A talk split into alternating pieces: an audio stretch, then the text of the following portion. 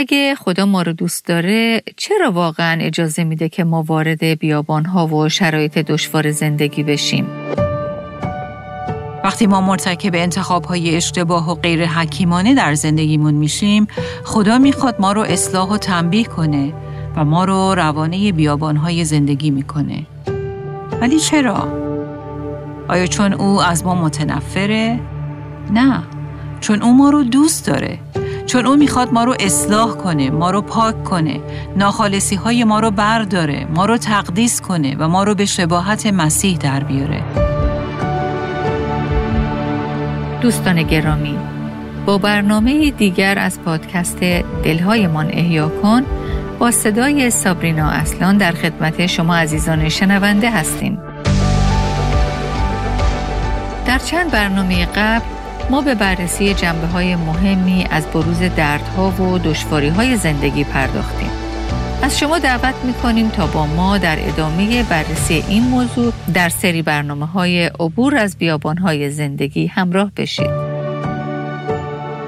اگه تا به حال با ما در برنامه های قبل از سری برنامه های عبور از بیابان های زندگی همراه بوده باشید، حتما متوجه شدید که بیابانها و شرایط سخت، دشوار و پر از رنج و درد قسمتی از زندگی مسیحی هستند. و اگر شما یک مسیحی واقعی هستید، حتما این نوع شرایط رو تجربه کردید. در برنامه امروز می‌خوایم به سوال مهمی بپردازیم. سوالی که هر یک از ما در اوج فشارها و در وسط بیابانهای زندگی معمولا می‌پرسیم.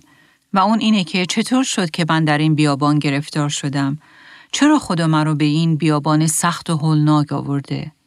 در چند برنامه آینده ما به این نوع سوالات خواهیم پرداخت و خواهیم دید که واقعا هدف و قصد خدا از فرستادن ما به بیابانها چیه؟ ولی برنامه امروز رو به این موضوع اختصاص خواهیم داد که چه عواملی باعث میشه که ما خودمون رو در بیابانی سخت و دشوار گرفتار ببینیم. به نظر من برای این سوال مهم دو تا پاسخ اصلی وجود داره. یعنی در واقع دلیل اینکه ما در بیابان مشکلات هستیم از دو حال خارج نیست. اولین دلیل اینه که خدا در این بیابان در حال اصلاح و تنبیه ماست.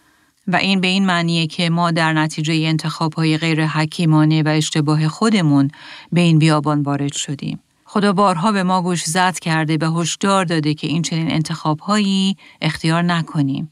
ولی ما در بیعتاعتی و بیعتنایی گردن کشی کردیم و بر راه های خودمون پافشاری کردیم. و بنابراین نتیجه و پیامد اون انتخاب های غلط رو حالا داریم تجربه می کنیم.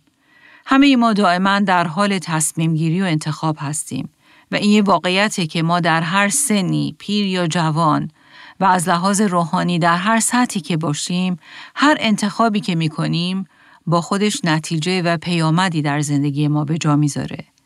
در واقع هر انتخابی یک نتیجه و پیامدی به همراه خودش داره. اگر ما انتخاب های حکیمانه و خداگونه انجام بدیم، نتیجه اون برکت خواهد بود.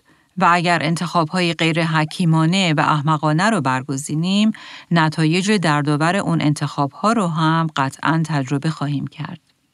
اگر من و شما در زندگی عملی خودمون از خواسته ها و تمایلات قلبی خودمون مراقبت و محافظت نکنیم و نخواهیم تشخیص بدیم که کدوم یک از اونها درست و کدوم یک غلطه و یا نسبت به حکمت خدا در روابطمون یا زندگی اخلاقی خودمون بی توجه باشیم قطعا عواقب تلخ اون رو درو خواهیم کرد. متاسفانه برخی از این انتخاب ها عواقبی در زندگی ما به جا می‌ذارن که تا آخر عمر با ما میمونن و قابل برگشت یا ترمیم نیستن. البته در این بین ما نباید منکر فیض خدا و فرصتهای دوباره که خدا در اثر توبه به ما میبخشه بشیم. ولی متاسفانه برخی از انتخابهای غیر حکیمانه و غلط ما در بعضی درجات عواقب ماندنی در زندگی ما به جا می‌ذارن که تا آخر عمر با ما میمونن و غیر قابل اجتناب هستند. بنابراین وقتی ما مرتکب انتخاب های اشتباه و غیر حکیمانه در زندگیمون میشیم خدا می‌خواد ما رو اصلاح و تنبیه کنه و ما رو روانه بیابان های زندگی می‌کنه. ولی چرا؟ آیا چون او از ما متنفره؟ نه.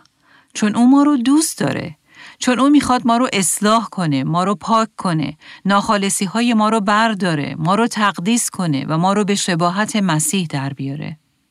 و عزیزان اگه من و شما مسیحیان واقعی هستیم اگه من و شما فرزندان حقیقی خدا هستیم ما حتما توسط خدا که پدر ماست مورد تنبیه و اصلاح قرار خواهیم گرفت.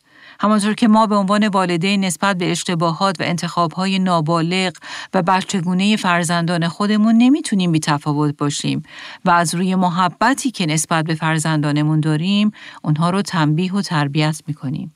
خداوند هم همچون پدری نیکو چون ما رو دوست داره نمی‌تونه نسبت به انتخابهای غیر حکیمانه و ناخالصی های ما بی تفاوت باشه و برای همین ما رو اصلاح، تنبیه و تربیت می‌کنه. به طور نمونه در کلام خدا ما با قوم اسرائیل برمیخوریم که خدا درست بعد از خروج از مصر اونها رو به بیابان روانه می‌کنه. اما قصد اولیه خدا این نبود که اونها مدت طولانی یعنی چهل سال در بیابان بمونن. اونها چهل سال در بیابان سپری کردند چون نسبت به خدا روحیه ناموتی و اسیانگر داشتند. اونها بارها و بارها نسبت به خدا بی ایمانی نشون دادن. اونها عملا به دنبال راه های خودشون بودن و نخواستند که با اعتماد به خدا از میارها و راه های او تبعیت کنند و برای همین در مجموع به جای دو سال سی و هشت سال رو اضافه برمازاد در بیابان در سرگردانی به سر بردن. اونا واقعا می‌تونستن تمام این زمان طولانی رو در سرزمین وعده یعنی اون سرزمین پر از شیر و شهدی که خدا به اونها قول داده بود بگذرونن. اونا می‌تونستن در حال تجربه برکات، پری و وفوری باشند که خدا به اونها وعده داده بود. ولی به خاطر انتخابهای غلط و اسیانگری و بیایمانیشون چهل سال رو در بیابان سپری کردند که سی و هشت سال اون کاملا غیر الزامی بود. و چه بسا امروز هم بسیاری از افراد در حال تجربه بیابانهایی هستند که نتیجه انتخابهای اشتباه، احمقانه و غیر حکیمانه آنهاست. شرایط سختی که عواقب نگفتن به خداست. در کتاب اعداد فصل 32 آیه 13 می‌خونیم پس خشم خداوند بر اسرائیل افروخته شد و ایشان را چهل سال در بیابان آواره ساخت. این نمونه از تعدیب و تنبیه خدا. مزمور 68 آیه 6 به ما نشون میده که خدا تقیانگران را در زمین خشک ساکن می کند. زمین خشک واقعا چه کسی دوست داره در این چنین زمینی ساکن بشه؟ ولی کلام خدا میگه تقیانگران و اسیانگران در اون ساکن خواهند شد. گاهی اوقات ما وارد بیابانهای زندگی میشیم چون سرسختانه در مقابل راه های خدا مقاومت می‌کنیم و فکر می‌کنیم که خودمون خدای زندگیمون هستیم و خدا برای اینکه به ما نشون بده که واقعا چه کسی خداست و کنترل رو در دست داره ما رو به بیابونها میفرسته. و در اینجا مخاطب من ایمانداران حقیقی به مسیح هستند. وقتی که یک ایماندار مسیحی نسبت به خدا گناه میورزه و حاضر نیست خودش رو به اقتدار و کنترل خداوند بسپاره، خدا از روی محبتش او رو تعدیب و تنبیه می‌کنه و به بیابان میفرسته. در اینجا به یاد دوستی میافتم که سالهای طولانی از عمرش رو در افسردگی مزمن و تمایل به خودکشی گذرانده بود. او به مسائل مختلف احساسی، روانی و حتی فیزیکی دست و پنجه نرم کرد. خدا اجازه داده بود تا او وارد شرایط سخت بیابانگونه بشه ولی بالاخره بعد از مدتی به این نتیجه رسید که تمام سالهایی که او در افسردگی و تمایل به خودکشی گذرانده بود نتیجه این بود که او به خاطر طوفانهایی که قبلا به کشتی زندگی او خورده بود نسبت به خدا فوق العاده تلخ شده بود و در مقابل فیض خدا از خودش سخت دلی و مقاومت نشون داده بود و به قول معروف با خدا قهر کرده بود. و به جای روحیه اطاعت و شکرگزاری او نسبت به خدا تلختر و تلختر شده بود. او نخواست که در بیابانی که در آن افتاده بود اعتماد و توکل خودش رو بر خدا قرار بده و در نتیجه با بی ایمانی با خدا برخورد کرد و فیض خدا رو رد کرد. او کاملا به خدا پشت کرد و در قعر طوفان‌هایی که در اونها گیر کرده بود به جای ایمان و اعتماد به خدا نسبت به او تلخ شد و روحیه اسیانگر از خودش نشون داد و در نتیجه مثل قوم اسرائیل سالهای طولانی و غیر الزامی رو در بیابانهایی از قبیل افسردگی به سر برد. و چه بسا من و شما هم از بیابانهایی میگذریم که واقعا لازم نبوده اونقدر طولانی در اونها بمونیم. ولی متاسفانه انتخابهای اشتباه و غلط ما ما رو به اونجا رهنمون کرده. ولی وقتی که ما در این چنین بیابانهایی که نتیجه اوسیانگری، بی ایمانی و انتخابهای غلط خودمون هستن گیر می‌کنیم، چه باید بکنیم؟ توبه و اعتراف. بله ما باید توبه و اعتراف کنیم. متاسفانه گاهی این تنبیهات و تعدیبات خدا هستند که ما رو تازه متوجه جدی بودن و اهمیت گناهمون می‌کنن. پس عزیزان اگر من و شما به خاطر عواقب انتخابهای اشتباه و گناهالودمون الان در بیابان به سر می‌بریم پاسخ خیلی ساده است. ما باید با خدا صادق بشیم. از تکبرمون دست برداریم. خودمون رو در مقابل او بشکنیم و فروتن بشیم و در نهایت توبه کنیم. و توبه چیزی جز هم عقیده شدن با خدا درباره گناه نیست. بله ما باید با دید خدا به گناهمون نگاه کنیم و همونطوری که او اون رو می‌بینه ما هم با او نسبت به گناهمون هم نظر بشیم.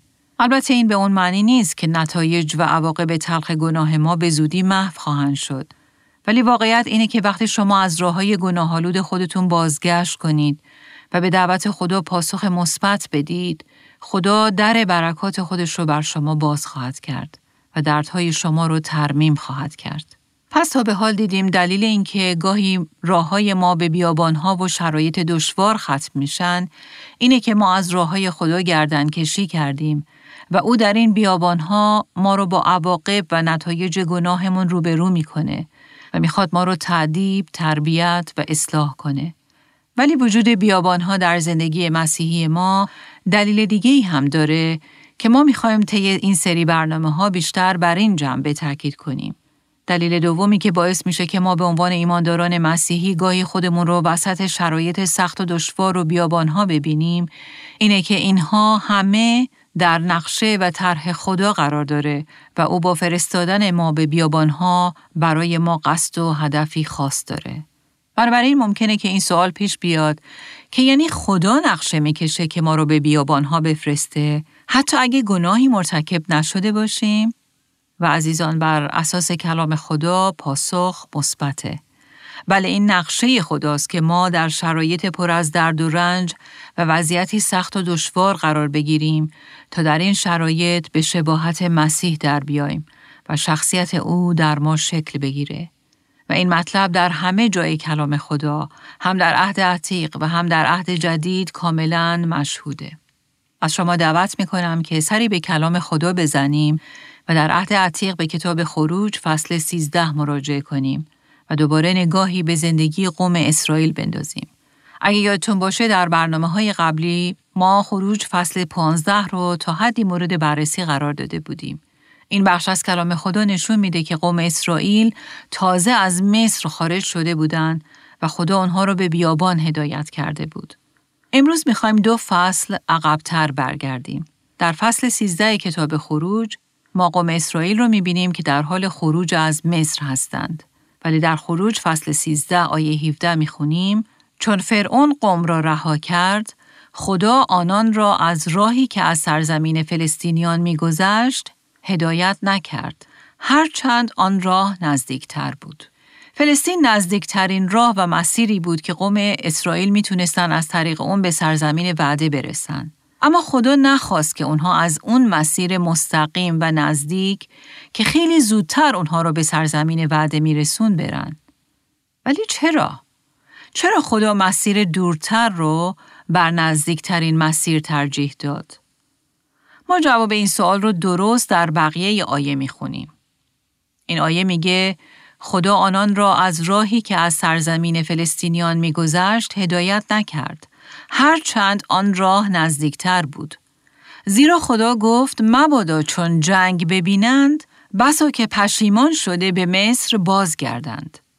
قوم اسرائیل اگر مسیر فلسطین رو که کوتاهتر بود انتخاب می مجبور به جنگ با فلسطینیان می شدن. و خدا می دونست که اونها آمادگی جنگ رو ندارن. اونها 400 سال در مصر برده بودن و نه جنگجو. اونا کاملا فاقد نظام ارتشی بودن و اصلا بلد نبودن که بجنگن. و خدا اینو می‌دید.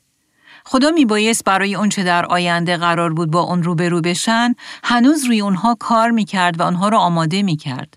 اونها هنوز قدرت جنگیدن با فلسطینیان رو نداشتن. برای همین در آیه 18 می‌خونیم از همین رو خدا قوم را دور گردانیده از راه صحرا به دریای سرخ برد. توجه کنید این آیه میگه خدا قوم رو از راه صحرا یعنی بیابان به دریای سرخ برد. این خدا بود که اونها رو هدایت و رهبری می‌کرد و همانطور که دیدیم خدا نزدیکترین و مستقیمترین مسیر رو انتخاب نکرد بلکه اونها رو واداشت که دور بزنن. مسیری بس دورتر که مجبورشون می‌کرد به جای راه مستقیم دور بزنن و از راه بیابان برن. و عزیزان این شرایط و اوضاعیه که گاهی من و شما هم داریم. گویا که داریم دور خودمون میچرخیم. گویا که می‌شد از راهی دیگه مسیری نزدیکتر و خیلی سریعتر به هدف رسید. شرایطی که ما از خدا می‌پرسیم چرا این مسیر پیچ در پیچ رو برای من انتخاب کردی؟ در حالی که خیلی سریعتر و مستقیمتر می‌تونستم به هدف برسم. بله کلام خدا میگه خدا قوم را دور گردانید و بعد ادامه میده که آنها را از راه صحرا به سوی دریای سرخ برد. اونا چطور به صحرا رسیدن؟ بله خدا آنها را به سوی صحرا و بیابان هدایت کرد. آنها به بیابان برده شدند ولی نه به خاطر اینکه مرتکب گناهی شده باشند بلکه خدا آنها را به سوی صحرا هدایت کرد چون قصد و هدفی برای آنها داشت. مسلما اون 38 سال بعدی رو اونها به خاطر گناهشون در بیابان دور خودشون چرخیدن. اما حالا درست بعد از خروج از مصر خدا در نقشه و قصد الهی خودش اونها رو به صحرا میفرستاد. و عزیزان راه من و شما هم گاهن به بیابان ها ختم میشه. چون خدا به ما میگه درسی هست که تو در زندگیت باید یاد بگیری. چیزی هست که من در تو باید انجام بدم و مواردی هست که تو باید اونها رو بیاموزی و برای آنچه که در آینده انتظار تو رو می‌کشه آماده بشی. و اگه یادتون باشه قبلا دیدیم که این درباره مسیح هم مصداق داشت. در مرقس فصل اول آیات 11 و 12 دیدیم که درست بعد از تمید روح القدس مسیح رو به بیابان هدایت می‌کنه. بله این روح القدس بود که مسیح رو به بیابان فرستاد. ولی مسیح به بیابان فرستاده نشد تا به خاطر گناهش مورد تعدیب و تنبیه و اصلاح قرار بگیره چون مسیح هرگز مرتکب هیچ گناهی نشده. او وارد بیابان شد چون خدا با قصد، نقشه و هدفی خاص او رو به اون بیابان فرستاد. متاسفانه امروزه برخی از تعالیم مسیحی که برگرفته از الهیاتی غیر کتاب مقدسی هستند اینطور آموزش میدن که اگر تو خدا رو اطاعت می‌کنی و در رابطه صحیح و شفاف با خدا هستی و با خدا راه میری هیچ درد و رنجی و هیچ اوضاع و شرایط ناگواری در زندگی تو اتفاق نخواهد افتاد. ازدواجی موفق خواهی داشت شوهرت همیشه تو رو دوست خواهد داشت و مثل تاج تو رو بر سر خودش خواهد گذاشت. بچه هات همه مطیع و بینقص خواهند بود. در حیطه درس و مدرسه و دانشگاه همیشه موفق خواهی بود. کاری عالی با درآمد خیلی خوب خواهی داشت. هیچ نوع مشکل یا کمبود مالی رو تجربه نخواهی کرد. سلامتیت هیچ وقت به مخاطره نخواهد افتاد و از همه دردهای جسمی شفا خواهی یافت. و بالاخره آسمان زندگیت هیچ وقت مهالود و ابری نخواهد بود بلکه آفتاب همیشه در اون در حال درخشیدن خواهد بود. ولی عزیزان کلام خدا هیچگاه این چنین تعلیم و آموزه‌ای به ما ارائه نمیده. بلکه برعکس این حقیقت در صفحات کتاب مقدس کاملا مشهوده که او ما رو به بیابان میفرسته تا سمری در زندگی ما به بار بیاد که به غیر از ورود به اون بیابان دسترسی به این ثمرات و نتایج عالی غیر ممکن می بود. چندی پیش در مکالمه که با یکی از دوستانم درباره موضوع بیابانهای زندگی داشتم می گفت به نظر من برای یک مسیحی سختترین بخش بیابان اون افکار منفی و پر از شکوه و شکایتی که ما در فکر و احساسات خودمون تجربه می کنیم و به خودمون میگیم چرا من باید در این بیابان باشم؟ لیاقت من خیلی بهتر از این هاست. اگه من خدا رو اطاعت می کنم و سعی می کنم که او رو در همه جوانه به زندگی نسبتا خوشنود کنم پس چرا در این بیابان هستم؟ و یا چرا خدا منو زود از اون بیرون نمیاره؟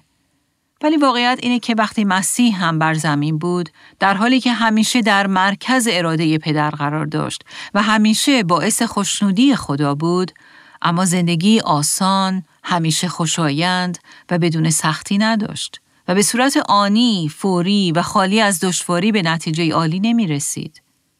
بله مشکل اصلی اینه که ما در زمیر ناخودآگاه خودمون فکر می کنیم که چون ما سعی می کنیم فرزندی مطیع برای پدر آسمانی باشیم پس همه چیز در زندگی ما باید وفق مراد پیش بره و خالی از هر گونه درد و رنج و مشکل باشه. ولی عزیزان واقعیت اینه که خدا ما رو به بیابانها و شرایط دشوار هدایت می‌کنه تا ما رو بالغتر کنه ما رو رشد بده و ما رو برای قصد و هدفی خاص در آینده آماده کنه. این وقتی که من و شما خودمون رو در وسط بیابان و اوضاع و شرایط سخت و پر از درد و رنج می‌بینیم، باید دو تا سوال از خودمون بپرسیم. اول اینکه آیا من به خاطر عواقب و نتیجه گناه هم وارد این بیابان و این شرایط ناگوار شدم؟ آیا خدا در حال تعدیب و اصلاح منه آیا من در حال درو اون انتخاب های غلط و اشتباه هم هستم؟ به قول کتاب امثال سلیمان، حماقت خود انسان زندگیش را تباه می سازد، اما دل او بر خداوند خشم می گیرد. این آیه را می‌تونید در کتاب امثال سلیمان فصل 19 آیه 3 پیدا کنید. بنابراین اولین سوالی که ما باید از خودمون بپرسیم اینه که آیا من در حال دروی چیزی هستم که نابخردانه با انتخابهای غلط خودم کاشتم؟ آیا این بیابان و شرایط سخت و دشوار پیامد گناه همه؟ و اگر پاسخ مثبت خدا از شما دعوت می‌کنه که بدون هیچ درنگ توبه کنید. با خدا در مورد گناهتون هم نظر بشید. گناه خودتون رو به او اعتراف کنید به او بگید خداوندا من به تو گناه کردم منو ببخش. در این حال به انگیزه قلبی خودتون هم توجه کنید. آیا شما واقعا از انجام این گناه متاسف و پشیمان هستید؟ و یا فقط می‌خواهید هرچه زودتر از اون بیابان و شرایط دشواری که در نتیجه گناهتون در زندگیتون به وجود اومده خلاص بشید و راحت بشید. ولی حالا می‌خوام به سوال دوم بپردازم. اگر خدا شما رو مجاب به گناهی خاص نمی‌کنه، پس باید سوال دیگه ای از خودتون بپرسید و اون اینه که آیا خدا منو به این بیابان و این وضعیت دشوار فرستاده تا هدف و نقشه خاص رو در زندگی من به عمل برسونه؟ در واقع آیا من طبق طرح، قصد و نقشه قبلی خدا وارد این بیابان شدم؟ به یاد داشته باشید که خدا در اراده خودش و صلاح دیدی که برای قوم اسرائیل داشت اونها رو بعد از نجات از مصر به بیابان هدایت کرد. برای در رویارویی با بیابانهای زندگی ما باید به این دو سوال پاسخ بدیم. ولی باید به این نکته مهم هم توجه داشته باشیم که چه در اثر انتخابهای اشتباه خودمون در بیابان باشیم و چه به خاطر رشد و سمردهی بیشتر خدا ما رو به این بیابان هدایت کرده باشه خدا در این بیابان همواره و همواره همراه ماست و ما رو رها نمی‌کنه و به حال خودمون وا نمی‌گذاره. ما معمولا در بیابانهای زندگی حضور خدا رو احساس نمی کنیم و فکر می کنیم که او از ما خیلی دوره. اما عزیزان مطمئن باشید که او در همه شرایط اونجاست و فعالانه در حال عمل کردنه و بر همه اوضاع و شرایط احاطه کامل داره. او در این بیابان همراه شماست و همه نیازهای شما رو رفع خواهد کرد. پس ما می‌تونیم صد درصد به او اعتماد و توکل کنیم. عزیزان شما به طور اتفاقی یا شانسی وارد این بیابان نشدید. هیچ واقعی در زندگی شما خارج از کنترل خدا اتفاق نمیافته. او هیچ وقت اشتباه نمی‌کنه و هیچ چیز از دست او در نمیره. بلکه برعکس خدا نقشه و هدفی برای شخص شما داره که بدون عبور از اون بیابان رسیدن به اون هدف و نقشه عالی غیر ممکنه. این عزیزان به او اعتماد و توکل کنید. راهها و روشها و نقشه های او رو بپذیرید و با روحی مثبت و تمرکز بر شخصیت او به پیشواز هدف و نقشه‌ای که خدا در خلال این بیابان برای شما داره برید. ممکنه که شما هم خودتون رو در شرایط قوم اسرائیل ببینید که نمی‌دونستند خدا از چه راهی و چگونه اونها رو هدایت خواهد کرد. ممکنه شما بگید من فکر می کردم درست بعد از خروج از مصر تو منو مستقیم و بیدرنگ به سرزمین وعده خواهی رسون. بله عزیزان این بیابان قطعا راهی مستقیم یا نزدیکترین راه نیست ولی بیایید به او اعتماد کنیم و به او بگیم ولی خداوندا علا رغم همه چیز من به تو توکل می کنم. به تو و راه های تو اعتماد می کنم و می‌دونم که تو با حکمت، محبت و تدارکات الهی خودت منو از این بیابان عبور خواهی داد و به سرزمین وعده های عالی خودت خواهی رسوند. در اینجا می‌خوام از شما دعوت کنم که به کلمات سروده ای گوش بدید. خداوندم تو به این بیابان آشنایی کامل داری. تو به پیچ و خمهای آن آگاهی کامل داری. پس کنم پیروی کامل ز تو در این بیابان. نه هم اعتمادم تنها بر شخص تو ای نیکو شبان. قوت امروز امروز میبخشی. به جهت فردا نیز مرا فیض میبخشی. پس کنم پیروی کامل ز تو در این بیابان نه هم اعتمادم تنها بر شخص تو ای نیکو شبان بله عزیزان بیایید ما هم هم صدا با شاعر این سروده با اعتماد و توکل به خدایی که از بیابانهای زندگی ما و پیچ و خمهای تاریک و ترسناک اون آگاهی کامل داره با هم اعتراف کنیم. کنم پیروی کامل ز تو در این بیابان نه هم اعتمادم تنها بر شخص تو ای نیکو شبان.